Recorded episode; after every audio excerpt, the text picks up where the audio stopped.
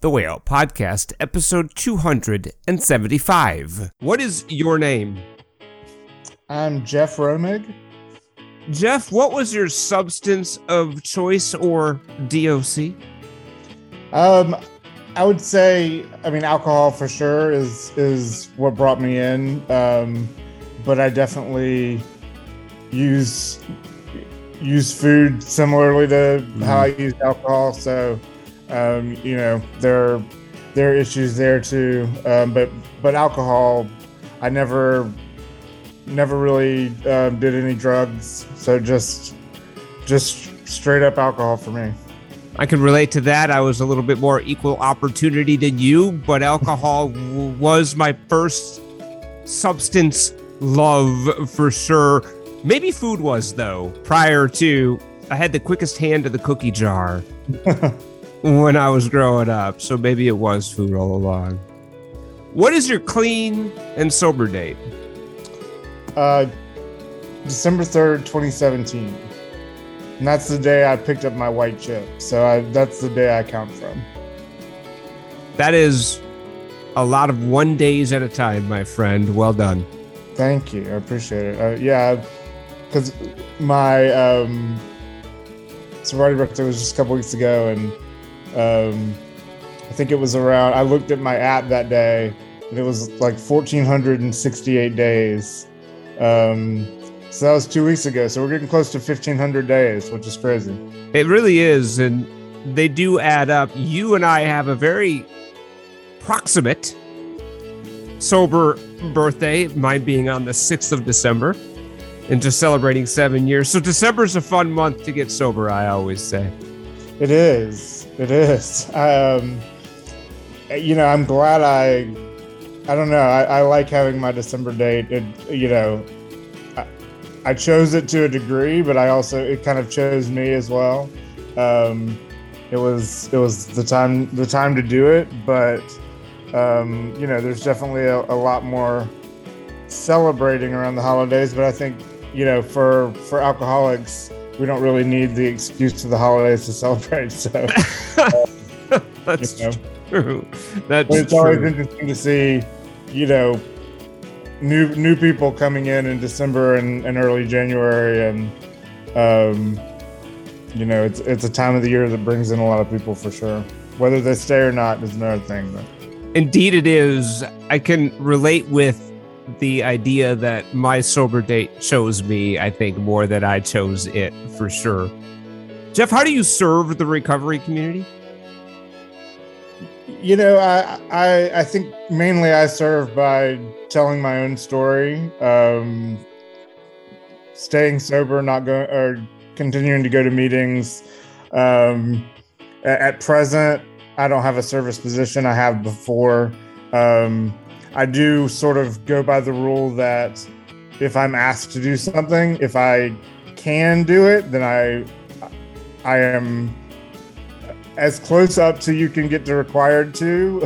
um, you know, whether it's chairing a meeting or um, you know, if I was asked to do a service position and and I, you know, could, I I would feel a responsibility to. Um, but yeah, at present I don't have a service position and and at present I'm not sponsoring anyone, but um, but in general that's my you know, if someone asked me to sponsor them, I would I would feel um, like I needed to do that. And if I was asked to hold a position, I would do that too. And like I said, I have before. But I think I think my main service on a on a daily, weekly basis is just trying to show up to meetings, call other alcoholics, share my own story, um, you know, and and be available to to say yes when when needed. It's you know yes and is sort of the number one rule of improv and it's also a pretty big rule in aa too even though we don't frame it that way Um, Indeed. Indeed. And telling our stories and being available and going to meetings is of tremendous value. It's how I started to get better and started to realize that for the very first time in my life, I was amongst people that felt like I felt, did what I did, drank like I drank, and these people were getting better. Yeah. And that allowed me for the very first time to truly believe that I could get better too. And that doesn't happen if we're not sharing our stories. That doesn't happen if we're not going to meetings. Yeah, totally. I mean, silent meetings are awkward. so, luckily, you know, silent meetings don't stay silent for too long because people can't tend to sit there and be awkward. So somebody usually speaks up. No uh, doubt about it. Which is which is good. So, um, but yeah, I mean, I I also you know I feel like in meetings when I'm when I'm thinking something. Um, that I feel like I should contribute. I sort of feel whether it's a higher power thing or, or not. I I feel like, you know, if, if the same sort of thought is recurring in my head during a meeting while people are sharing um, off of the topic, um, you know, I I usually feel like I'm being called to share and and and do and then you know other meetings when I don't get that sort of feeling I I know I'm there in those meetings to listen more. So, absolutely. Jeff, what does recovery mean to you? I mean, recovery for me is um, a very a very active word. Um, it's not a word that ends. It's a word, you know, it's a it's a concept that keeps on going and looks differently. You know, if you ask me in a week or a month or a year, uh, it would look different. Um, so it's just sort of this, um, you know, recovery is a journey. And I got on that journey on December 3rd, 2017, and continue to be on it. And, you know, as we go on this journey, we, we gain new, new tools and, and new relationships and, um, you know, that help us navigate and, um, you know, choose our different paths as we continue as we continue on the journey. I, I, I sound like I feel like I sound like I'm making it seem like a video game. Where uh, you know, an RPG game, the 12, 12 step video game, yeah. um, where you're just you know like Zelda, where you're just like picking up new tools and you know to fight off different monsters and but it's kind of true, right? I mean totally. that's what what it is. It's this um, you know once we do it and commit to it, it's there is no end date there is no end game it's just a lifelong journey and you know where you know as dark as it may sound like the only way we win is to is to ultimately end our lives sober indeed indeed i've never thought of recovery as it relates to a Nintendo role playing game, but that's amazing Same. because Zelda is hands down my favorite Nintendo game. Absolutely, it had the it had the gold cartridge. How could it not be? Precisely. Yeah. Absolutely. The other thing I would say, Jeff, going back to how do you serve the recovery community, I would certainly say the book that you wrote is of service to the recovery community, even though it's not directly about sobriety and recovery. Don't effing kill yourself has a lot of value for those of us who are in recovery. Yeah, I hope so. I mean, I think the, you know, I the book the book only exists because I got sober. Um, I mean, I think first and foremost, um, I don't know that I would have been well enough or had the tools that I needed to face off against my own emotional demons um, to write the book without, you know, without my sobriety journey. Um, I guess in 2020 when I wrote it, I was about two. I, when I started, I was about um, two and a half years sober, and then, you know, it came out this past November. Um, but you know, the core audience for the book is definitely people who struggle with mental illness, especially suicidal ideation. And I think there is definitely a big overlap um, with folks that struggle with suicidal ideation and folks that struggle with addiction. Um, and so, you know, and then the the sort of next ring of audience for me is um, people who who have loved ones that struggle with suicidal ideation, and you know that you know covers probably the majority of the rest of the sobriety recovery addiction community. So um, I definitely think it's um, you know it's a way that I've I've decided to share my story on a on a bigger level than just sharing in a meeting. Um, and it's you know definitely got some some specifics about about recovery um, for me um, and my experience in the rooms. Um, so yeah, I, I hope I definitely hope it's it is being of service by sharing it. Um, and I certainly wouldn't have been able to to do to do the work and write the book without you know the the journey, the recovery journey, um, the health journey uh, that I'd been on since December 3rd, 2017. Without question, it was of service to me Thank when you. I read it. And I truly believe it will be of service to others who struggle with addiction, alcoholism, or mental illness. No question, the co occurrence of mental illness amongst those who struggle with addiction or alcoholism is extremely high. Yeah, absolutely. And I appreciate the opportunity to get to talk to you and, you know, spread the word about the book a little more and, and just talk about recovery for sure. Welcome, Way Out faithful and first timers, to this week's installment of the Way Out podcast. We appreciate your ears. Our mission is simple to bring you powerful recovery stories and recovery power topics so you can jumpstart or re energize your recovery from alcoholism and addiction.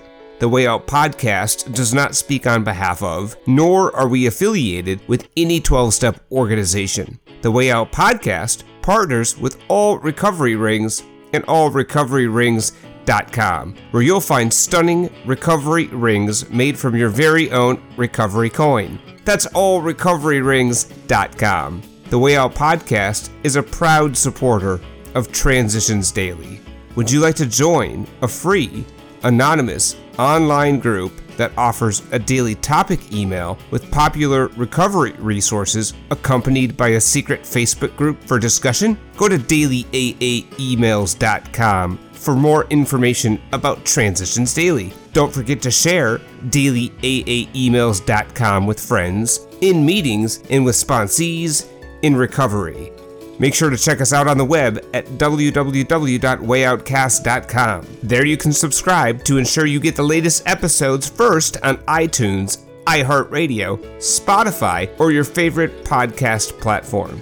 You can also follow us on Twitter, Facebook, and Instagram. Help us recover out loud by giving us a five star rating and review on your favorite podcast app. Your voice matters, so share your thoughts on recovery with us by calling us at 218 382 1960 or leaving a message with us on the Anchor app, available for Android and Apple. Someone, somewhere, needs to hear your share. Finally, a word of caution this podcast may contain strong language and mature content. Listener discretion is advised. The Way Out podcast is on right now. I'm Charlie, and in this rendition of The Way Out, I'm incredibly honored to bring you my interview with writer, author, and person in long term recovery, Jeff Romig. Jeff shares his journey to and through recovery to this point with us from both alcoholism and suicidal ideation, and the inspiration behind his new, incredibly relatable, and well written book, Don't Fucking Kill Yourself a memoir of suicide, survival, and stories that keep us alive. The book reads like my memory works, which is to say, it's not written in chronological order, yet, as the story unfolds, it very much feels it's happening in just the order it's supposed to. well documented is the incident of the co occurrence of addiction and mental illness, and my experience and that of many others who've shared their stories with us is that only through actively addressing both the alcoholism or addiction, along with the mental health disorder, does true recovery and wellness begin to take hold and indeed flourish. That certainly is echoed in masterful fashion in Jeff's book and throughout the interview, where there's no shortage of recovery and spiritual truth. And perhaps the best part is we didn't forget to have a little fun in our discussion along the way. So listen up. Jeff Romig, thank you so much for taking time out of your schedule to join us here on the Way Out podcast. I can't wait to dig into the new book that you wrote, Don't Fucking Kill Yourself.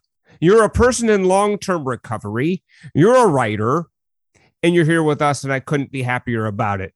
Why don't you take a moment to introduce yourself to the Way Out podcast audience? Tell us a little bit about yourself, and we'll get started.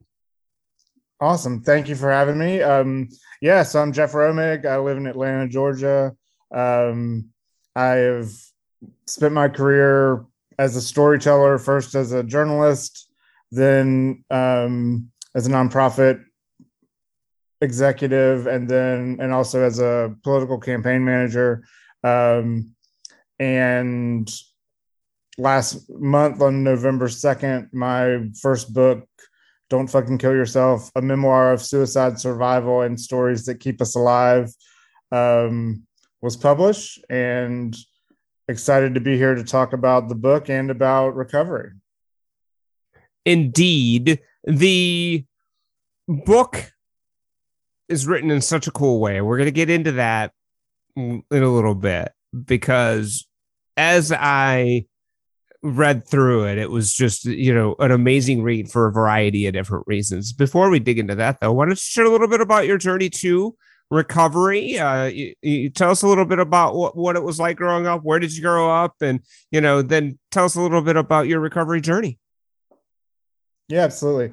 Um, so I grew up in a kind of middle, upper middle class family um, in Columbia, South Carolina um, in the 90s.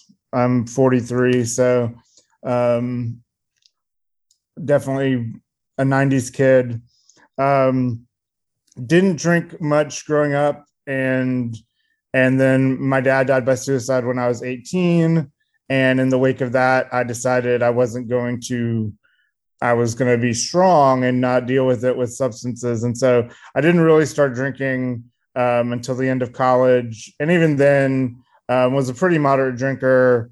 Um, and then found later on in my life that drinking really became about social anxiety for me. And just, I needed, I like brown liquor and I needed a couple bourbons to deal with social situations. And, um, and then at some point in 2014, um, my marriage of almost 13 year, years was kind of crumbling, and my relationship with alcohol just started to change. And and in my blood chemistry, as much as anything, I just couldn't have two drinks anymore, and um, just was you know drinking more and more excessively. When I was drinking, I was a binge drinker. Um, didn't drink too much at home. Um, but you know really just to tame that social anxiety but as I did that more and more, um, the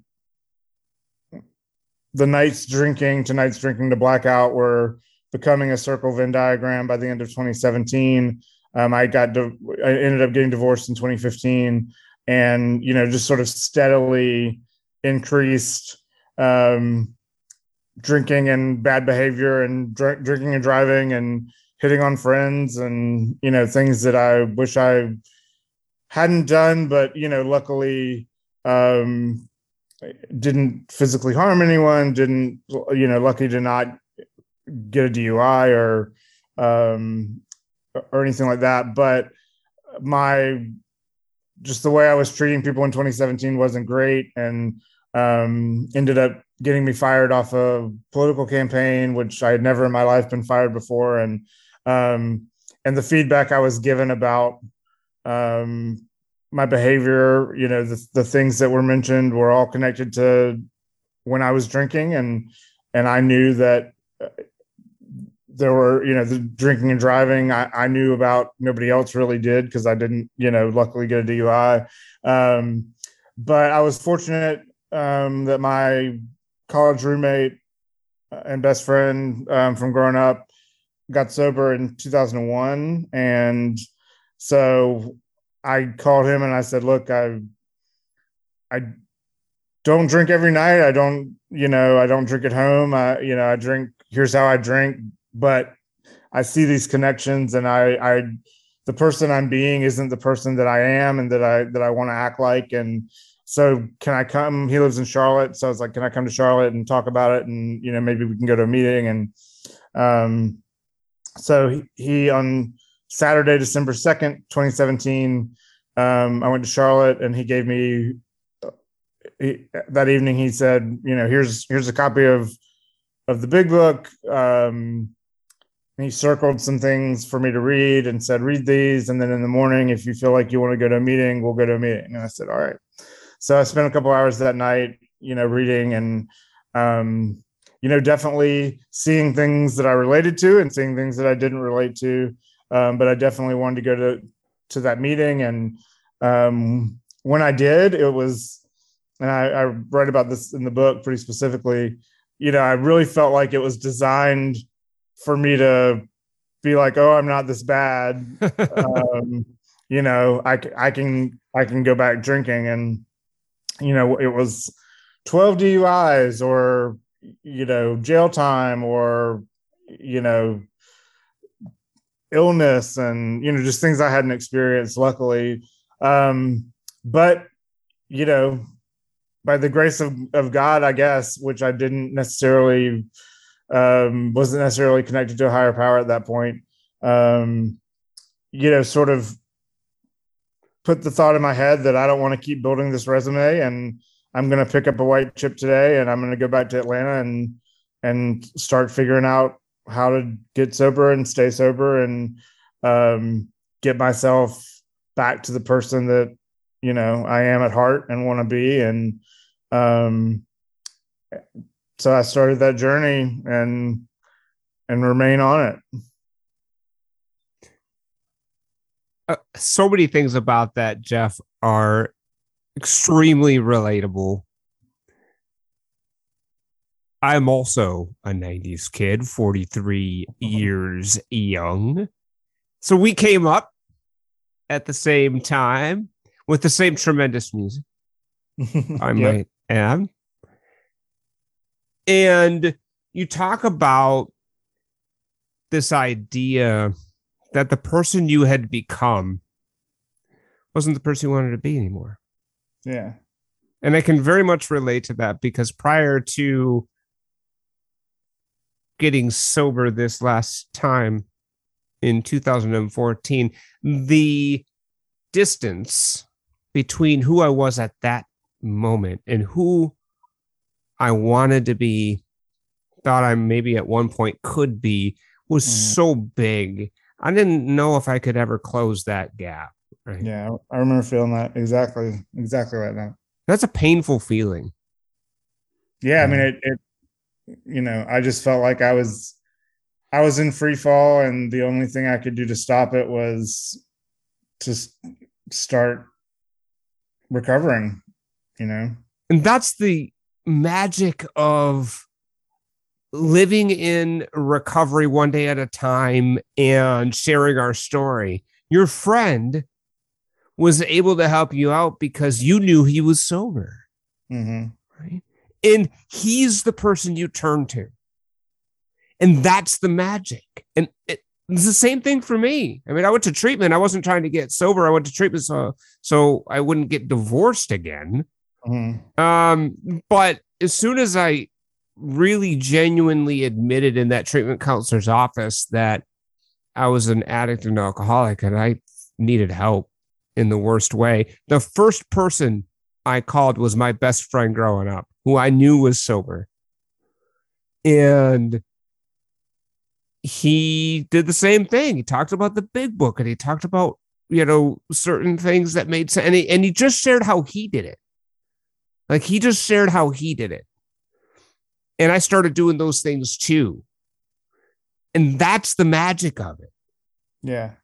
Right. And that's yeah. beautiful. And, and looking back at it, like just knowing, you know, you can't, the individual has to be ready to do it. And yeah. all we can do is, is talk about what works for us. And, you know, my friend didn't say, yeah, man, you're really fucking up. We're gonna take. I'm gonna take you down to a meeting. He said, "Read this. If you want to go, we'll go." Hundred percent. And you know, created created that space, um, so that I could make a decision, um, you know, to to really understand that I was I was powerless over alcohol and my life had become unmanageable. And you know, and I think one of the things that really kept me going in that early, you know, the the more and more that I heard stories that weren't like mine, the more the third tradition um, was so key for me because it said to me, it does it doesn't matter if you didn't drink like everybody and and you drank like you. It just matters that you're you have a desire to stop drinking and I did, and you know, um, and that helped me again not not give me an out to say I'm not this bad or whatever, um, but that I knew I had a desire to stop drinking, and you know, I belonged there as much as anybody who had a desire to stop drinking. Absolutely, and the idea that there is some sort of requirement in order to be a quote real alcoholic or quote real addict is complete BS. And that third tradition states that very clearly. Yeah. And the reality is, we all have different quote unquote bottoms. Sometimes it's an emotional bottom, sometimes it's a spiritual bottom, sometimes it's a financial bottom, sometimes it's a consequence bottom, sometimes it's all of it. Yeah. Or any combination of them. But as soon as we want to stop digging, that's our bottom. And and then if we want to get better, we uh, we have a a 12 step program that can help us do that. Jeff, I intimately related with a lot of the book for a lot of different reasons. First and foremost, my mom died of cancer when I was 11 years old and the catastrophic Sorry. loss thank you brother that that was at that time i can relate in terms of you losing your father uh, to suicide it's different it's, it's different but the loss you know is is uh, of a magnitude that's very difficult to put into words you my friend put it into words very well so uh, well done there. Um, some themes that I picked out of the book that I love. There's a, there's absolutely a theme of baseball all the way throughout the book. Yeah. There's the theme of recovery all the way throughout the book. And then there's just an honest, authentic experience of what mental illness, specifically suicidal ideation, how that manifests within yourself, how you saw it with your father, and how that can be dealt with um, on a very authentic and real level. And the title of the book, Don't Fucking Kill Yourself, is great. Maybe you can start by explaining yeah. to our audience how you came up with that title because it's not just it chosen out of thin air. And then tell us a little bit about the inspiration and genesis for writing this book. Yeah, so the title, um, you know, it definitely is an eye catcher, but it it comes from a real story, and and that story is um, a little more than ten years ago now. Someone asked me, a friend asked me, if you could only say one more thing to your dad, what would you say? and that was my answer because that would that's the only thing you know I can say in that moment and if if I had that opportunity which obviously I won't um but you know suicide is that serious and so it and it isn't just the title for the book it's actually a mantra that I hope hmm. people who deal with suicidal ideation will say to themselves um, because um, when we get down to it with our suicidal ideation, it is it's not between us and anyone else. It's between us and ourselves, and we're those darkest moments we are are typically alone. And you know the the three things that I hope people take away from the book. You know, I say in the book it's not a self help book; it's a memoir.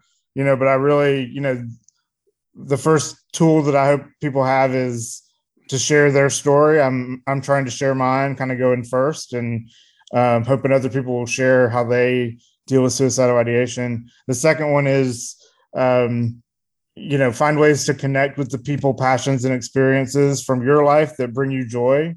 Um, those things in my darkest moments help me stay alive, and and those are the stories that I t- told in the book. And um, and then the third thing is that mantra: don't fucking kill yourself. Um, and you know those those things together aren't necessarily a, a silver bullet so to speak um, or panacea.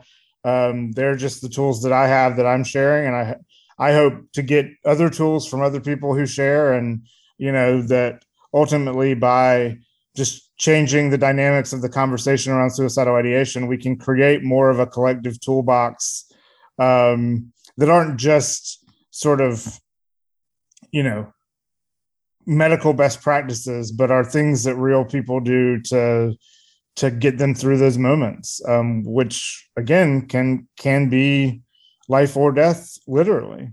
Um, and so that's those are the sort of three three tips and tools that i wanted to um, to pass along um, with with my memoir stories and um, and hope that other people can um, benefit from them and and see themselves in those stories. I mean, the best compliment I can be given from someone who reads this book is, you know, this chapter that you wrote on this made me think of this thing for my life. Like that's mm-hmm. the best compliment I can be given because mm-hmm. that's the hope is that, you know, maybe you don't love baseball like I do. Um, but if I write about it with enough passion, then maybe it makes you think of the thing that you love like that from your life, whether it's dance or NASCAR or golf or whatever, you know. Um, and so that was, you know, something I really worked hard to do was to be as authentic as possible, but you know, on that spectrum from pain to joy. And um, that's not the easiest thing to do mm. because a lot of it's embarrassing. you know, it, it feels embarrassing to to share stories of how you know i my depression won't let me get out of bed and things like that. But i know that that's authentic and it it's the only reason the only way that this book will resonate with people who who struggle similarly is by being as authentic as i possibly could um, so that they feel that that it's not just you know oh this guy got to do cool things through his job in journalism or whatever. Um, but like you know, oh, here's this thing that he struggles with that I struggle with too. And so, you know, I know I know he's not bullshitting me. Um don't fucking kill yourself reads like my memory works, Jeff. And that was one of the most beautiful things about the book and you interwove stories and vignettes about your passions with stories about debilitating depression that prevented you from even getting out of bed. And that reads like how my life works. I've read a lot of recovery memoirs and every recovery story matters and it all has value. Absolutely. But I think so many of us can connect to this idea that we had a cornucopia of experiences prior to getting into recovery and connecting to the meaning and the in in the joy and our passions in life whether that's a reconnection or whether that's finding and experiencing new ones is a giant part of what we're trying to accomplish mm-hmm. here in recovery. Because if recovery wasn't worthwhile, if it wasn't fun, if it wasn't meaningful, why would we do it? Just like if life wasn't meaningful and fun and in valuable to us, why would we stay alive when we're battling this debilitating depression? Yeah. So I really appreciated that. Thank you. Yeah, I think we forget, and that's part of that point. You know, we, when we are in a position where our anxiety is triggering panic attacks or our depression is keeping us in bed, it's hard for us to you know, to remember things that bring us joy. And, you know, but those things are in our lives. And um, we just have to take the time to, re, you know, connect with them, keep them in mind so that we can go to them, you know, when we, when we need them. Cause, you know, um, I mean, we were just saying like, I'm almost 1500 days sober. I'm 43 years, almost 44 years old, however many days that is. And, you know, and there are just over 60 chapters in this book, right? So there's lots of days in my life, both good and bad, that, you know, weren't weren't touched on on in this book, but the things that are touched on are are things that, you know, connect me with with those people passions and experiences that you know, a lot of which were joyful. And it's hard when we're trying to manage a panic attack or trying to get out of bed when we're when we're kind of emotionally paralyzed um, to remember that joy is a thing and is possible um, but remembering examples of it is the way to do it you know and um, and not losing touch with with those things. Um, like I said, it's not a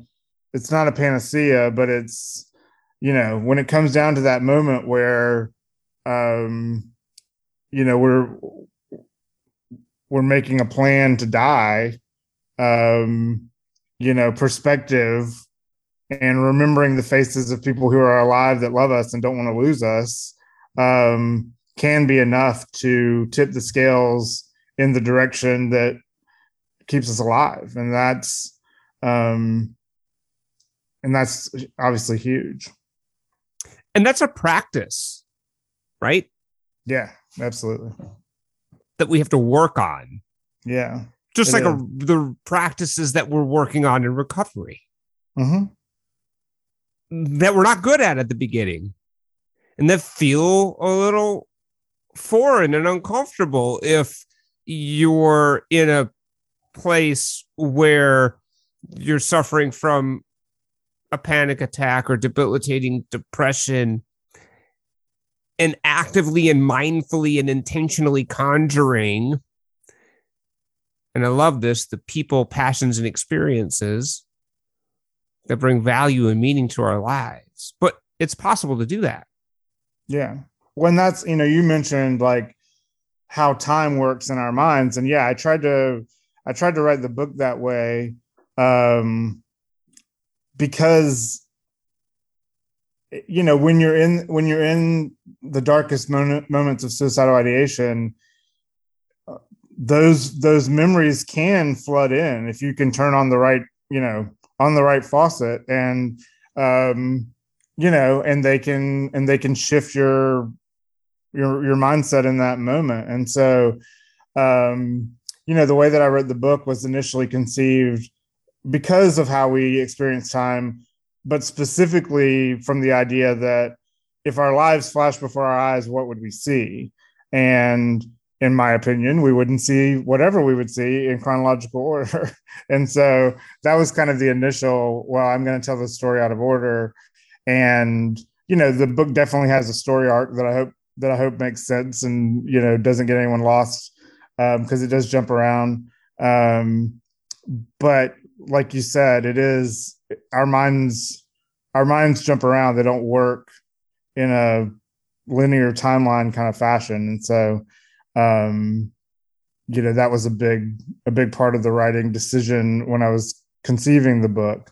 And, and you asked like why I decided to do it in the first place. And, um, I had had the idea just, you know, I was just always haunted by, as my dad was like sitting in the car with carbon monoxide filling the car before he lost consciousness, what was he what was he thinking about? And obviously, that's not a question I can ever get an answer to. Um, but I always, you know, that always kind of haunted me, and and then connected that idea of you know flash life flashing before our eyes, and you know what would I think about? And so, you know, I wanted to. This past February was the 25th anniversary of his suicide. So in 2020, I decided I would I would write it leading up to to the anniversary as a observation of the the 25th anniversary and so it's a beautiful thing jeff. And that's why the book felt so organic as i was reading it. Because my memories visit me out of order all the time. Mm-hmm. and i'll be visited by a memory from my childhood, and then uh, that'll connect to a memory from my 20s, which will connect to a more recent memory. Yeah. And it's that interweaving, that fabric of memories that, in large part, help make up my experiences on a day in and day out basis. So, reading through the book felt very organic that way which was great. And the idea that it was conceived as and inspired by this idea of what was my father thinking the moments before he lost consciousness is both beautiful and haunting for sure. And in the book, you talk about the letters that he wrote, which were very intentional prior to his suicide, and the effect that those letters had on you, especially the one obviously that he wrote to you, that you really carried with you for quite some time.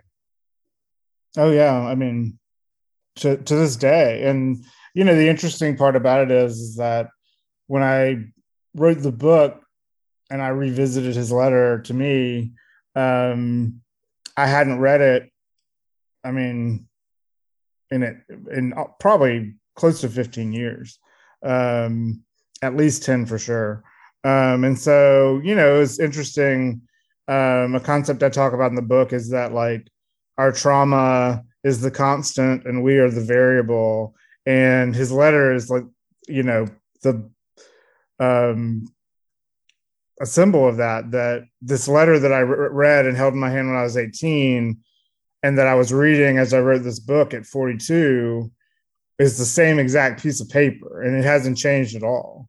But what I'm getting from it is totally different because in 25 years I've continued to change and you know what I read at 18 versus what I read at 25 versus what I read at 30 and then 42 um, you know, different perspective, different insight.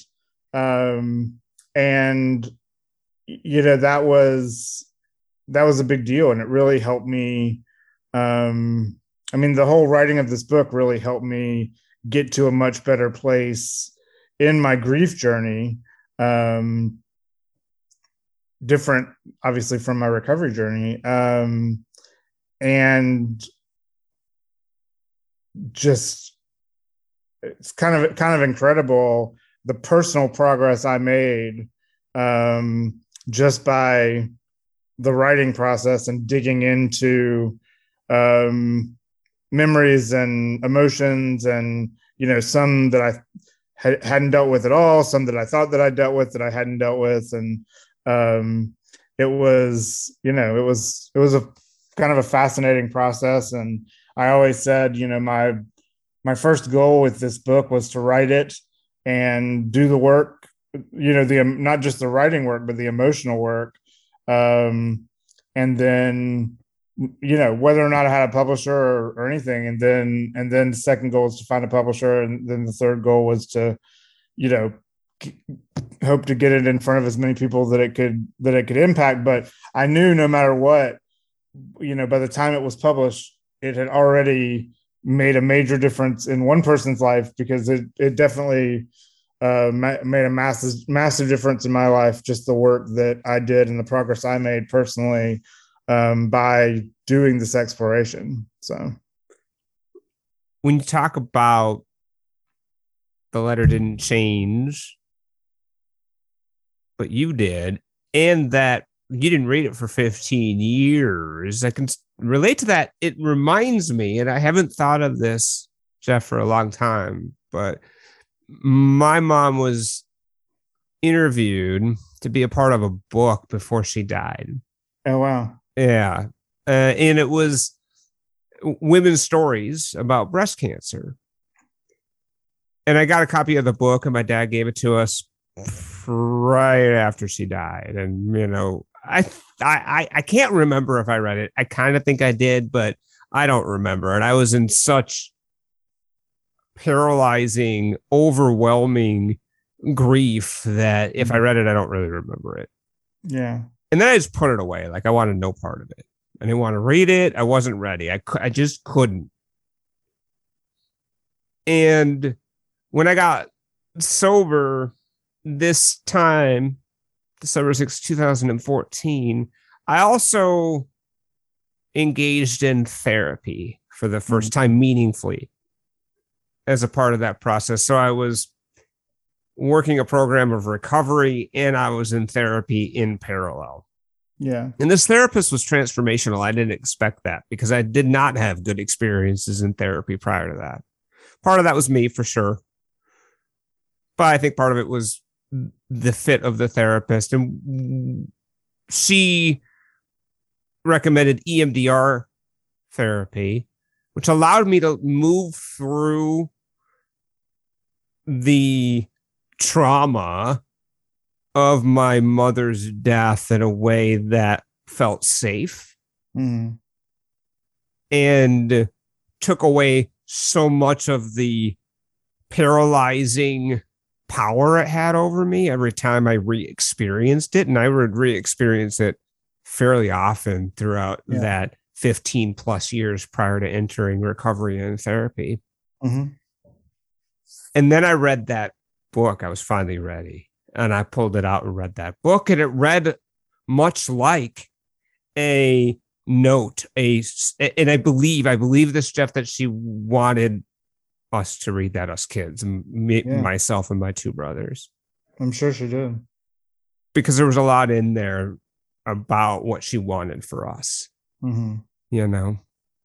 And I don't know that I know I wouldn't have been ready to receive it in the way that I really needed to receive it until I did that work.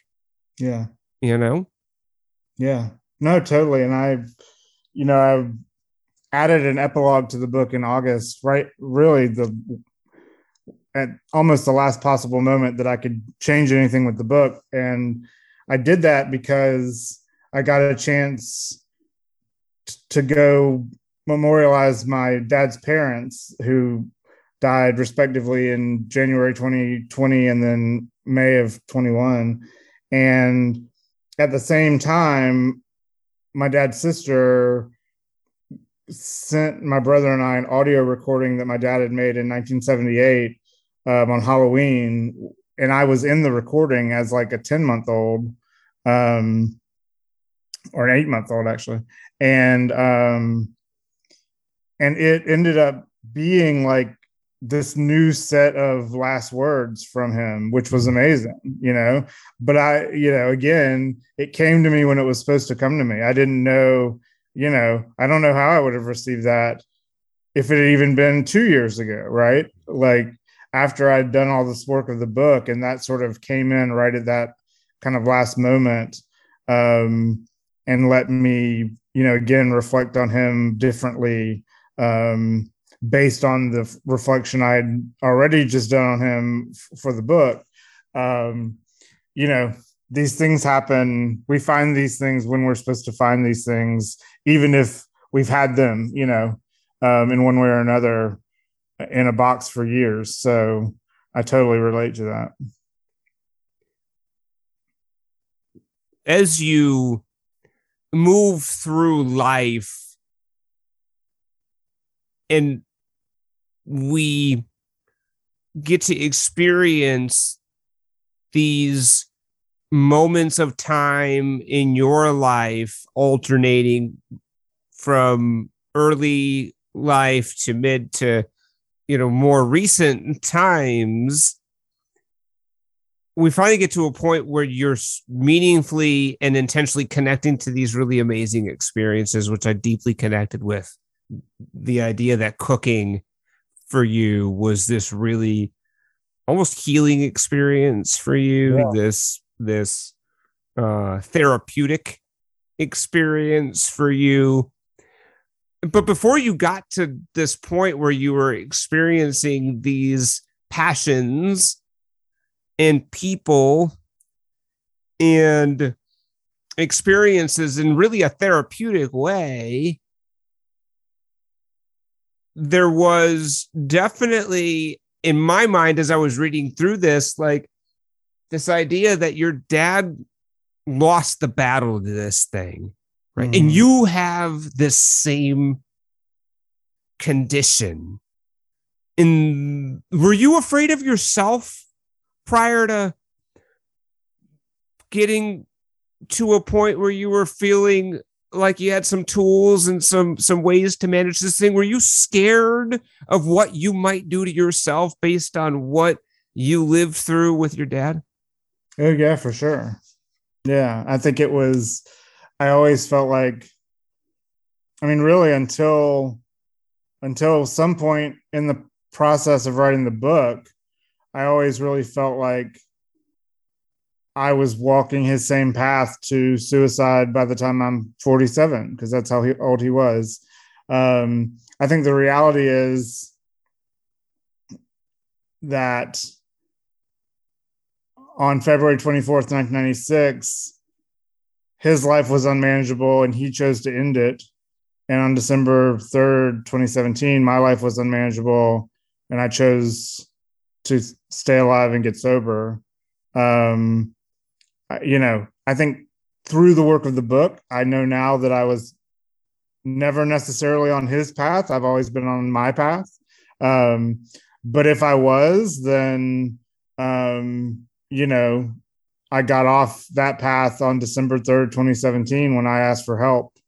Um, and then I've continued to be on my own path. And, you know, and now I don't, I feel like a lot of that hopelessness, you know, exacerbated my paralysis by depression and things like that. And that's not to say that I don't have days where I can't get out of bed now because I do. Mm-hmm. But I think now I know like now I'm I'm I'm still trying to figure out how to how to really live and thrive, but I'm not as I'm I'm not scared anymore about dying at my own hands. Like I feel like I've at least at this point in my life, I have found the tools that I need to stay alive. Um, but I haven't, but I'm in this, this sort of middle place where I, I haven't exactly found all the tools I need to to live and to thrive in the way that I want to.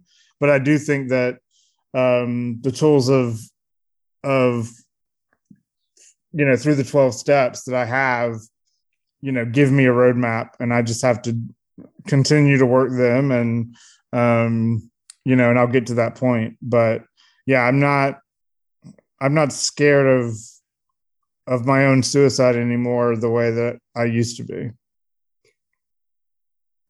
So you don't have the master sword yet. But but you're not swordless and shieldless yet either. Right.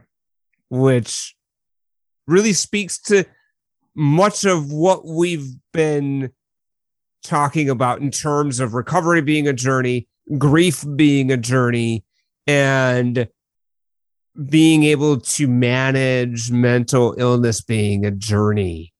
And I can relate with all of that. It's not a end point. It will always be you know, the the death of my mother will be with me till the day I die. Mm-hmm. Two, and it just changes and evolves. Yep. With me. Absolutely. And how I experience it changes and evolves. Yeah, and how and how you change and evolve will change and will you know impact how you experience that you know as well. Like I, I think there's just this the societal idea that we're supposed to get over trauma in some kind of timeline. And I think it's just like grief, trauma is a journey and it's, you know, the trauma doesn't change. It is what it is and it's frozen in time. And we change and then we re experience the trauma through other experiences, good and bad. Um, you know and i think if we're aware of that then we can save time and energy beating ourselves up for not you know being over something um, that we're not intended to get over. As you talked about the hope you have for folks that read don't fucking kill yourself is that they connect to your experience and find their why in the people experiences and passions that really move them and provide meaning and purpose in yeah. their lives absolutely and i you know and for sure I don't think everybody who reads this has to write their own memoir in, in in its fashion, but they could.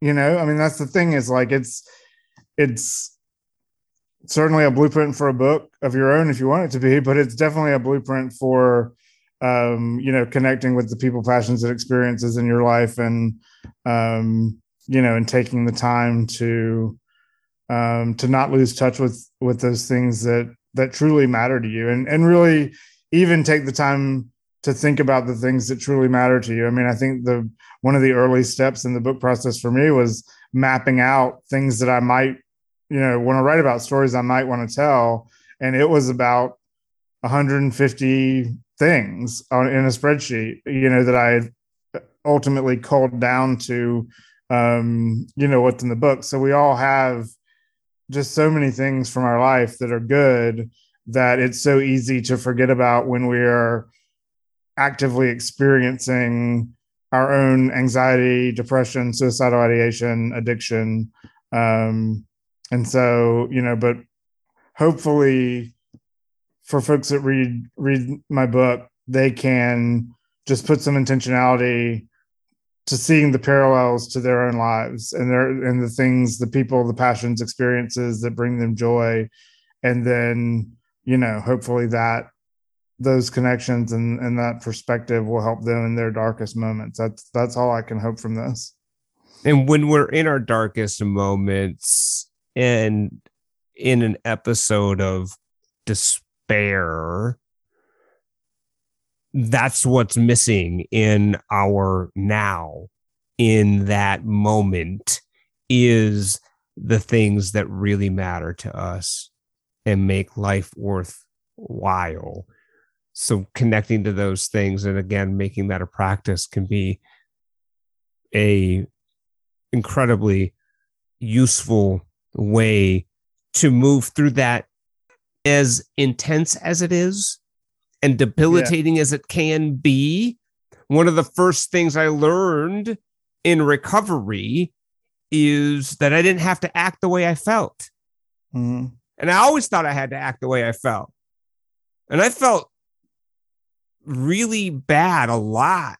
Yeah. With depression and anxiety and despair and shame. And I acted that way. Yeah. Recovery taught me that I didn't have to act the way I felt, that I could accept the way that I felt, that I feel like nothing matters, but I don't have to act that way. Yeah. And it also taught me that I can act my way out of it, even though I don't feel it. Yeah. I can act my way out of it. And then my yeah. brain eventually follows. Sometimes it's more stubborn than others, man, but but my yeah. brain does follow. If I do something that I know intellectually provides meaning and value to my life, mm-hmm. even though I'm just not feeling it. Yeah, it's it's the move a muscle, change a thought concept, and and yeah, and I struggle with this. I know that when my when my actions are tethered to my feelings, my life will be chaos. Um, that it will, you know, but if if I can, regardless of how I'm feeling, do you know deal with my actions and do the right next thing then the feelings will come around. But you know um we are alcoholics are undisciplined as we're told.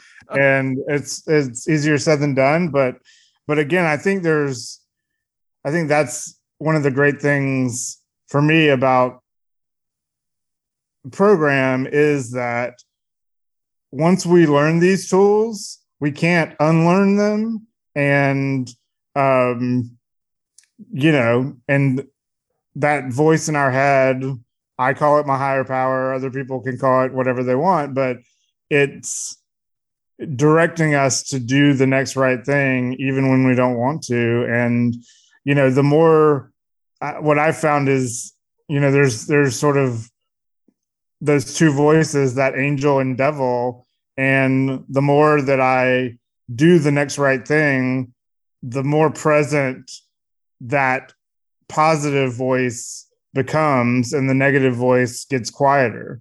Um, you know, and um and that's at the end of the day what this is all about is just doing the next right thing um, for me not drinking going to meetings calling other alcoholics um, and you know and and i love the elasticity of the program that on my worst day as long as i don't take a drink it was a good day mm. and on other days i can explore the intricacies of the program and i can do more and i can be more of service and um you know there's there's all the things that i can do but you know if i just get up and throughout that day don't have a drink, then uh, you know that's the only thing that I've done right every day since December 3rd, 2017. And you know, and we're told the first step is the only step, not even that we're supposed to work perfectly, but it's the only step that we can work perfectly. And so, you know, everything else, it's it goes back to that idea that recovery is a journey. Steps two through 12 are, you know, fluid and we got to keep working them and working through the steps once isn't enough. We have to do it, you know, with some, some level of consistency um, to stay healthy and so that resentments don't drive us back into our addiction. Um, we have to, you know, we have to keep, keep those things at bay through the tools we're you know we're given and i don't like i said it's it's a lot easier said than done but the ability to be able to say it and and be present with those ideas is you know the first step, small s, in the path to doing these things better is the, you know, the intentionality of knowing these things and not being able to un- unlearn them. Um, you know, helps me live a better life. Um, even when I'm not doing it quote unquote perfectly, I'm still so much better than I was four years ago. Um, and, you know, when I think about almost ending my life a few days before I picked up my white chip, and I think about everything that's transpired in between, you know, I'm, I've still had anxiety and depression and all of these things have still been present for this whole time.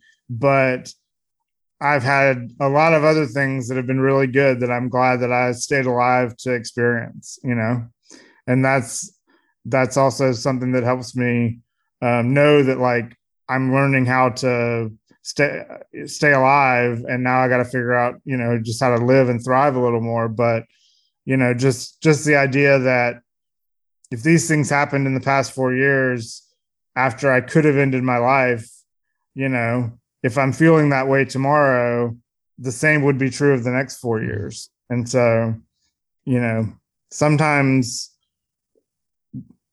you know, logic and experience can be powerful tools too. Without question. And it speaks to this being a practice and that as long as I hit my pillow sober, the rest of it I can work on, I can improve upon, and I can learn from. Yeah, it's progress, it's, not perfection. That's it. That's it. And some days, man, are better than others. yep. Some days my character defects get the better of me, no doubt about it. Less now than in the beginning for sure. But it still happens. But I know as long as I hit my pillow sober tonight, that I have the opportunity and the ability to be able to continue my practice. Absolutely. And that's a beautiful thing. And without substances, I'm learning and I'm and I'm growing. Substances kept me sick, they kept me stuck. My addictions kept me stuck. Alcohol kept me stuck. The other thing you mentioned in Invoked was a higher power. And I don't know if it was like this for you, but it certainly was like this for me. Losing my mom at 11, I hated God. I hated God. Wanted no part of a God that would take away mm-hmm. a boy's mother at the age of 11. Yeah.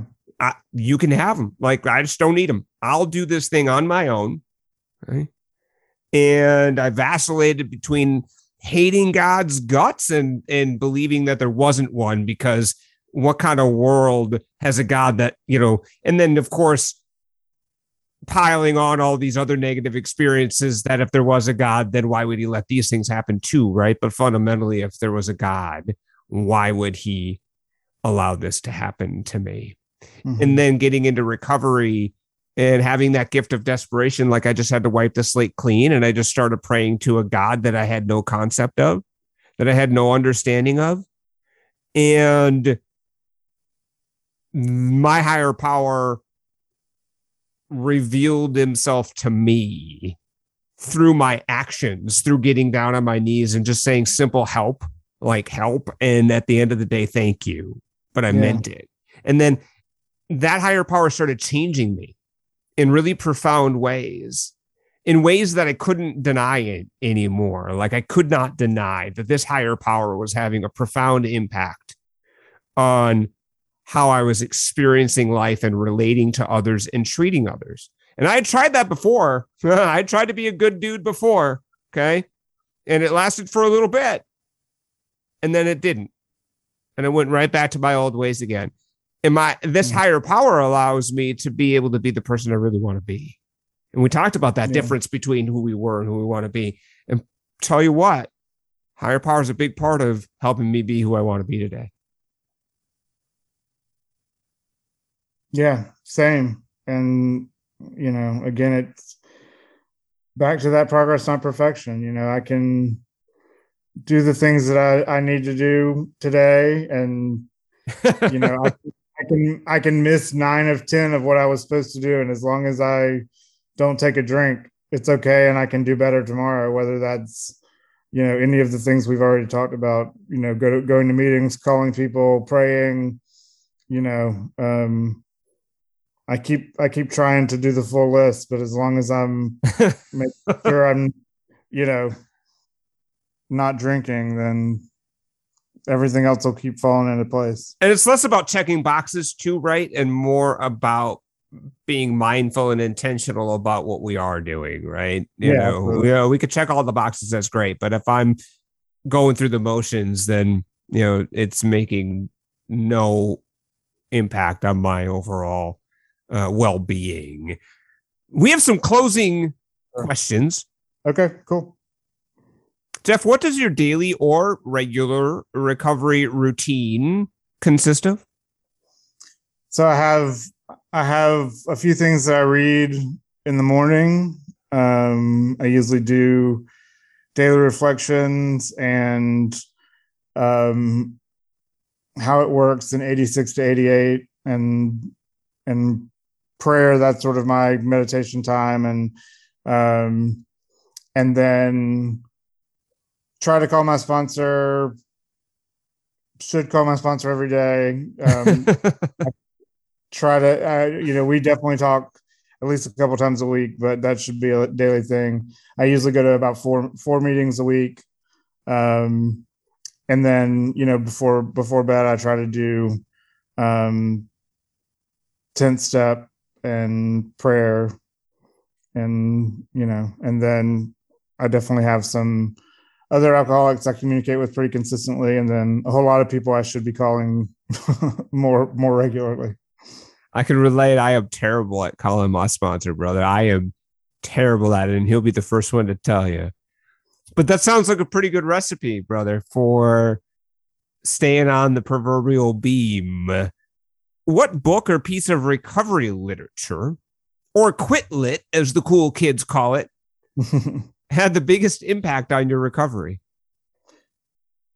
Well, I mean, obviously the you know the big book in the twelve and twelve, yeah. as, as, far as the approved approved literature, conference um, approved literature. Yeah, there there's a book called Higher Power um, that really helped me out a lot. I grew up Christian and and and I'm I'm a Christian. I don't really go to church that much, but I'm a Christian. Um, and but I really struggled with the third step based on this idea from growing up of like you know people saying they had like their spiritual walk with Jesus or whatever. Mm. I sort of never had that, and then it made the third step complicated for me. So um so for a long time in my first year of sobriety, you know, for me, higher power was AA itself and the group. Um, you know, God as in group of drunks is is as I've heard it called. Um, so that really was just this thing that works that's way bigger than me. Um, and then this book, Higher Power, really helped me kind of reconcile um, my program as my, also my spiritual program and then you know figuring out where christianity fit in that for me um, which again i think i think some people think that the program is is too christian mm. um, it i believe it doesn't have to be i really think especially in atlanta you know there's I, I hear more people say they're atheists than anything, yeah. um, but I think you know God of of your understanding makes it pretty open. Um, but it wasn't. So that book just helped me sort of figure out how these two two parts of my life could have their own spaces as well as some overlapping space. Um, so that's a, that's a book I recommend to you know to Christians in the program that um, that struggle with similar things. I love it. And that's a first for us here on the Way Out podcast. So that's great. I love to have a first book recommendation. So that's tremendous. What is the best piece of advice you received in recovery to date? My original home group, this is sort of the mantra of that home group, and it's just simply don't drink, go to meetings. And, you know, it's not as you get more and more advanced in this in this program, um, even that simplicity can get me back to the basics mm. when I'm struggling. Um, and it definitely was what I needed, you know, four years ago, right now, as I was in my first few weeks of sobriety, knowing that all I had to do each day was not drink and go to a meeting um, was, you know, everything kind of fell into place from that mantra. And so, and it definitely is. I mean, around here, if you if you go to meetings in town Atlanta and that home group or that group is really known known for that that mantra of don't drink go to meetings so. Keep it simple right? Yep absolutely. And this old timer he's not with us anymore. In my first few years of recovery tommy and he would always say just don't take the first drink. It's not the caboose that'll kill you it's the engine. It's these very simple sayings, as yeah. trite as they may sound, help us often get back to the basics. Yeah, absolutely. What is the greatest challenge you've had in recovery thus far?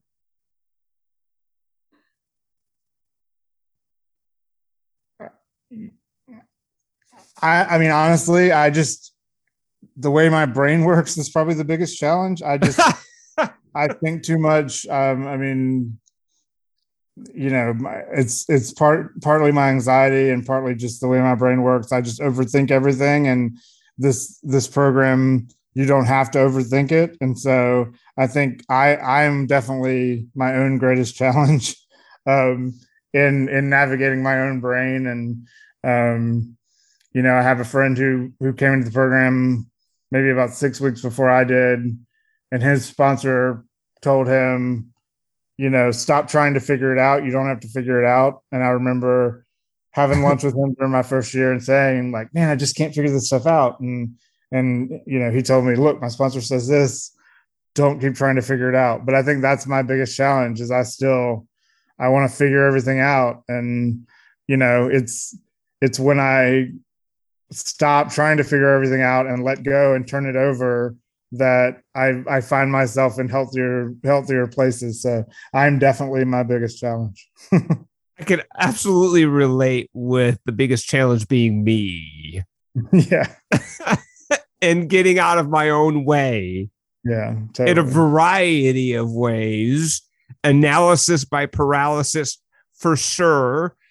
Yeah. And then also my will, my ego, getting in the way of my ability to be able to accept and and, and surrender to what is and then yeah. work on what can be.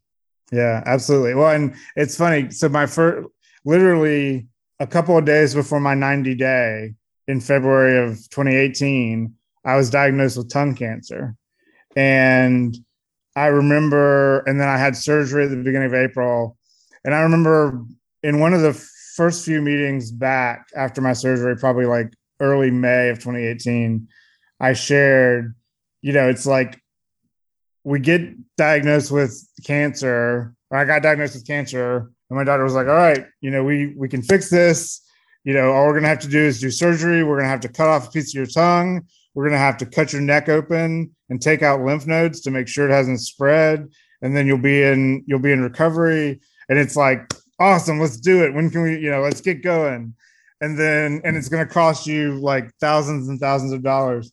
And then in aa it's like we can save your life by all you have to do is not drink come to meetings call three or four alcoholics get a sponsor call your sponsor and all of this is free. And we're all like no way, I can't do any of that. Can't be that like, simple. You know, it can't be. So it, it's like it's just that's how our brains are, right? Like, you know, I was willing to have all this extreme stuff done to, you know, to beat cancer. And even still, you know, three years later, and luckily, you know, in um, intermission from from the cancer, um, it, it's still hard for me to pick up the phone and call three people, call three alcoholics a day, right? I mean, or go to a meeting five times a week, and so it's it's it's interesting. And again, it's just the things that we think would be challenges versus what the real challenges are, right? Like it'd be easy to, for me to answer your question by saying, well, I got cancer 90 days in, and that was my biggest challenge. But yeah. it really wasn't my biggest challenge. My biggest challenge has been me the whole time. I remember listening to Joe and Charlie early on a lot as I was also reading through the big book. And they just kept saying, don't try to figure it out. It's not about trying to understand this. It's not a lack of knowledge. We didn't suffer from a lack of knowledge. We're powerless. We're not right. knowledgeless, right? Hmm. so just do these steps in order mm-hmm. to the best of your ability and just see what happens. You don't have to intellectually understand it in order for it to work. Yeah, totally. And that was my experience because prior to that, multiple times in recovery, trying to intellectualize it and trying to figure it out, take shortcuts so I could apply whatever I thought was the, you know, the essence of it. So I could just, you know, go back and drink like I wanted to. Um, no, um, just do them to the best of my ability. Don't try to figure it out and then judge the results. And the results were undeniable. Yeah. And that's the reality. But what is the greatest success you've had in recovery to date? Uh, today, I haven't had a drink. That's a beautiful answer. that is a beautiful answer, my friend. And that, and based on, let's look at my app. And that means I haven't had a drink in 1476 days. Is 1476 sounds like a famous number. There, uh, but maybe I'm thinking of Christopher Columbus. I digress. what is something you haven't forgiven yourself or someone else for? Hmm.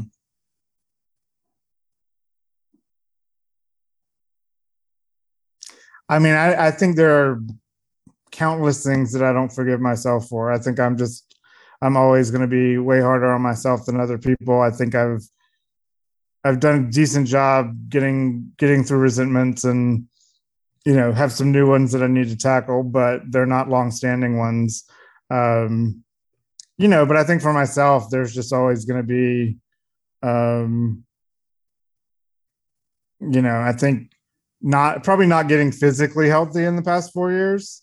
Um, that I've I've gotten more spiritually healthy, more mentally healthy, but um, I still need to get physically healthy and lose some weight and eat better and drink more water and fewer sodas and um, so that's probably the thing that I'm terrible at forgiving myself for, but I'm trying to get a little better at at doing and making those changes. So working on it.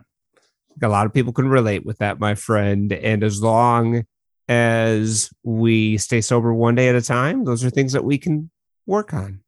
Absolutely. This is a fun one. And you're a 90s kid like me. What song symbolizes recovery to you?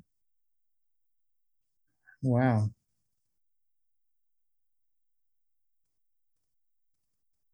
Now go easy on me because I have to listen to this as I'm putting this episode together at some point. So go easy on me, Jeff. Oh wow. I I think you've stumped me. Ah! I'm trying to think about um and if you don't have a go-to sort of song that symbolizes recovery to you, then hook us up with a song that's just your jam. Like this is your go-to jam. He's Spotifying right now, I can tell. So you could also just hook us up with a go-to jam. Yeah, so there's a song by Paramore called 26. Okay. Um, and I love I love Paramore. Hayley Williams, their lead singer, is an amazing storyteller. Um, and so it that song came out in 2017, and I, I had been listening to that album a lot that year. The album's called After Laughter, um, and you know, there's a line in it that says, "Hold on to hope if you got it. Don't let it go for nobody." All they say, the dreaming is free, but I wouldn't care what it cost me. And I think that, you know, just that hold on to hope part was really, you know, early sobriety for me. Um, I was listening to a lot of Paramore, and um, that was definitely a song that um, that is a a different vibe from most Paramore tracks, and you know was definitely helpful for me in those in those early days for sure. Had I love that. No, I love that, and I love pa- answer it right, so I had to take myself back there a little bit. That's great, and I and I'm and I'm kind of happy I made you dig for it. Yeah, you know, so that's good. And I can dig me some Paramore. We haven't had that one yet. Good we have a playlist that we are curating based on the oh, response. Nice. Yeah, based on the responses that we get from each episode. So this will be added to the Way Out podcast curated playlist, Paramore 26. That's tremendous. And that's a good jam, I bet. It, I, I think so. Cool. I'm looking forward to listening to that as I put this here episode together. Jeff, thank you so much, brother, for being on the Way Out podcast. This was super tremendous. It was fun. I got a lot. Uh, I got a lot out of it, man. Yeah, this is great, man. Thank you for having me. And if if y'all want to check out the book and the nonprofit that I started, Suicide Survival Stories, um, you can go to www.suicidesurvivalstories.org and we've got a podcast um, called Suicide Survival Stories where I'm working to share other people's stories who have lost someone to suicide, who experience suicidal ideation, or who work in suicide prevention. So um, we only have one episode up of the podcast now. The next one actually comes out um, right before Christmas, and then we'll be doing monthly episodes. So you can you can read more about don't fucking kill yourself and suicide survival stories there. I love that. We're going to have all of that in the show notes. So if you're listening right now, check the show notes. We will have a direct link to Don't Fucking Kill Yourself. We will have a direct link to suicide survivalstories.org. That is super close to my heart that you're sharing suicide survival stories on a podcast. That's amazing. Absolutely amazing. Thank you. We are going to have Jeff's contact info in the show notes. We were going to have the song of choice by Paramore in the show notes and Jeff's book recommendation, Higher Power. All of that amazingness is right there in the show notes. So go ahead and check that out ASAP. Jeff, again, thank you, brother, for being on the Way Out podcast. And thank you, everybody out there in Way Out podcast land. We will talk to you next time. Thank you for being a part of The Way Out. We appreciate your ears. We're sharing powerful recovery stories and recovery power topics every week, so keep listening up. If you would like to reach out to the show, you can visit us on the web at wayoutcast.com. That's wayoutcast, all one word, .com. There you can subscribe to the Way Out podcast on all of the major podcast aggregators, such as iTunes, Castbox, Stitcher, TuneIn, Podbean, Overcast, and more. Or simply drop your hosts a friendly email at share at wayoutcast.com. If you or someone you know would like to be a guest on the show, contact us at share at wayoutcast.com. See you next time, and remember if you don't change, your sobriety date will.